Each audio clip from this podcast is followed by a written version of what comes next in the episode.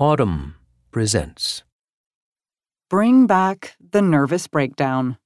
Written by Jerry Useem. April 1935 was a nervous month. Unemployment in America stood at 20%. A potential polio vaccine was failing trials.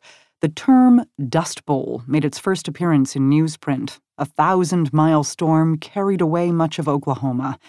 And Fortune magazine introduced its readers to The Nervous Breakdown.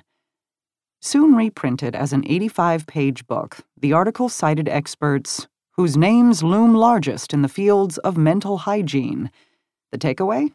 The nervous breakdown was deemed to be as widespread as the common cold and the chiefest source of misery in the modern world.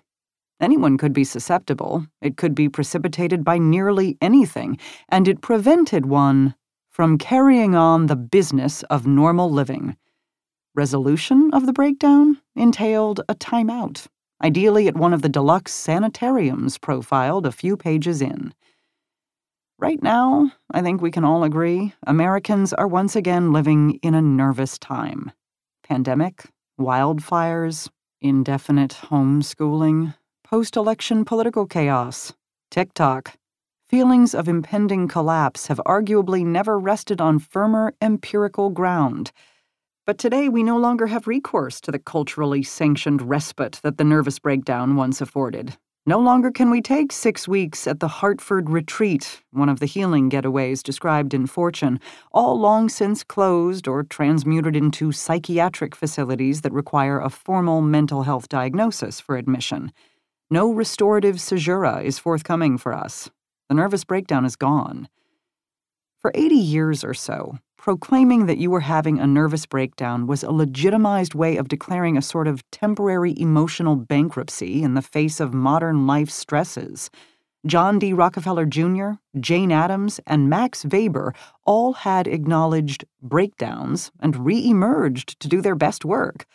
Provided you had the means, a rather big proviso, announcing a nervous breakdown gave you license to withdraw, claiming an excess of industry or sensitivity or some other virtue, and crucially, it focused the cause of distress on the outside world and its unmeetable demands. You weren't crazy, the world was.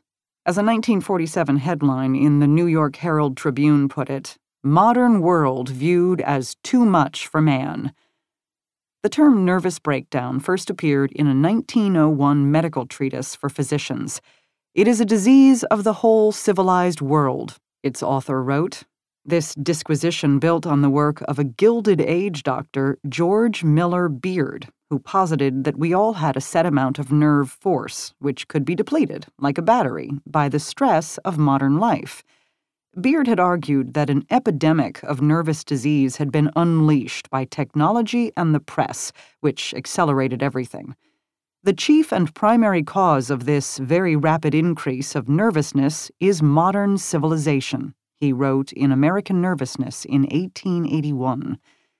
This idea of the nervous breakdown as a natural response to modern life gained currency through the go go 1920s and then achieved cultural ubiquity with the economic collapse of the 1930s.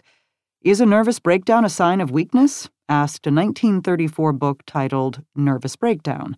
Not at all. You have put up a good fight, but the odds were too heavy against you. Nature has warned you and given you respite. The breakdown is a definite indication that you are still functioning and have within you the material for recovery. Famous cases illustrated this. Rockefeller's best remembered achievements, the national parks, the art museums, Rockefeller Center, came after his breakdown in 1904, which sent him to the south of France for six months' relief from strain. Weber wrote The Protestant Ethic and the Spirit of Capitalism while prostrated by an excess of the very work ethos he described. He recovered and resumed teaching just in time to die of the 1918 pandemic flu. But by the mid 1960s, when the Rolling Stones recorded 19th Nervous Breakdown, the concept was getting pushed to the margins by the rise of mass market, prescription driven psychiatry, presaged by another Stone single, Mother's Little Helper. The developing field had little use for an affliction that could be treated without the assistance of physicians. Diseases like major depressive disorder, generalized anxiety disorder, and obsessive compulsive disorder, diagnosed and treated by specialized doctors dispensing specialized drugs, replaced the nervous breakdown catch all. This did quite a bit of good. Many people with psychological ailments gained access to medical treatments that could be effective but something important was lost. The very general and ill defined characteristics of the nervous breakdown were its benefits. Peter Stearns, a social and cultural historian of the nervous breakdown at George Mason University, told me.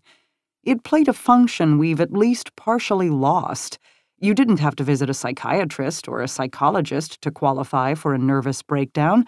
You didn't need a specific cause you were allowed to step away from normalcy. The breakdown also signaled a temporary loss of functioning, like a car breaking down.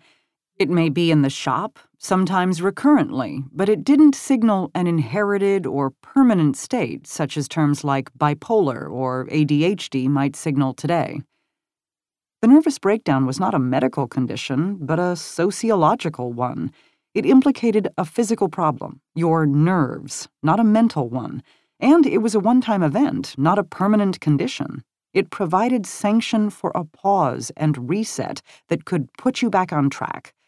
But as psychology eclipsed sociology in the late 20th century, it turned us inward to our personal moods and thoughts and away from the shared economic and social circumstances that produced them. The psychiatric approach tends to say that you have a specific problem that other people don't have, and we're here to fix your problem independent of what's happening to everyone else, Stearns noted. The effect is atomizing, even in normal times. Today, everyone is so isolated that you have even less sense than usual as to what the collective mood is. So, we may need something like the nervous breakdown, something that is less medically precise but encapsulates the way people are encountering the moment. But in a society reflexively suspicious of rest, getting a restorative break tends to require a formal mental health diagnosis. Otherwise, you risk getting called a slacker. That's what happened to Alexandria Ocasio Cortez a couple of years ago when she announced she was taking a few days off for self care after a grueling election. Congresswoman elect Alexandria Ocasio Cortez hasn't yet started her new job, Fox News blared, but she's already taking a break. This got me thinking that maybe we need to bring back the nervous breakdown to protect the nation's collective reserve of nerve force at a time when it's stretched so thin. What would the modern version of a culturally accepted, nervous breakdown precipitated timeout look like? A century ago, the famous Battle Creek Sanitarium in Michigan marketed itself as a temple of health. Under a canopy of glass and hanging ferns, bathed in sunlight and the super fresh air provided by elaborate ducts, Patients, the diseased and the nervous, distinctions blurred, engaged in quiet conversation or opulent repose. In one building was the gymnasium, flanked on either side by the hydrotherapy wings. Other rooms housed vibrating chairs and therapeutic light baths. Outside, naturalist talks. And in the dining room, staff serenading diners with the chewing song. The sanitarium's superintendent, John Harvey Kellogg, believed that each bite of food should be chewed no fewer than 40 times. To aid digestion, he had invented a special breakfast cereal, cornflakes. Sanitariums like Battle Creek became places to restore whatever ailed the body or spirit. To be sure, quackery abounded. Kellogg believed in spinal douches and eugenics but with the right combination of relaxation, engagement, and yogurt enemas, you could leave feeling like Rockefeller, who came for a stay in 1922. Sometimes the treatments even worked. People responded to the fact that something was being done for them. Edward Shorter, a medical historian and the author of How Everyone Became Depressed The Rise and Fall of the Nervous Breakdown, told me. The placebo is a very powerful treatment, and the experience of communal recuperation prevented the social isolation of private seclusion. But the cost of a sanitarium stay in the 1930s could run as high as $3,000 a week in today's dollars, putting it outside the reach of the comfortably middle class. That would still be true today. And even if we could somehow eliminate the financial hurdles, we'd be faced with the cultural ones that Weber traced to Ben Franklin time is money, idleness is sloth, and all that.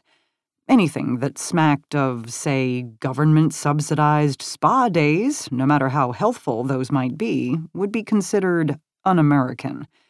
So, rather than the nervous breakdown writ large, we could introduce a more modestly scaled version of it a series of buffers, fire breaks, or, to use a bankruptcy metaphor, bridge loans to stave off the full Chapter 11 scenario.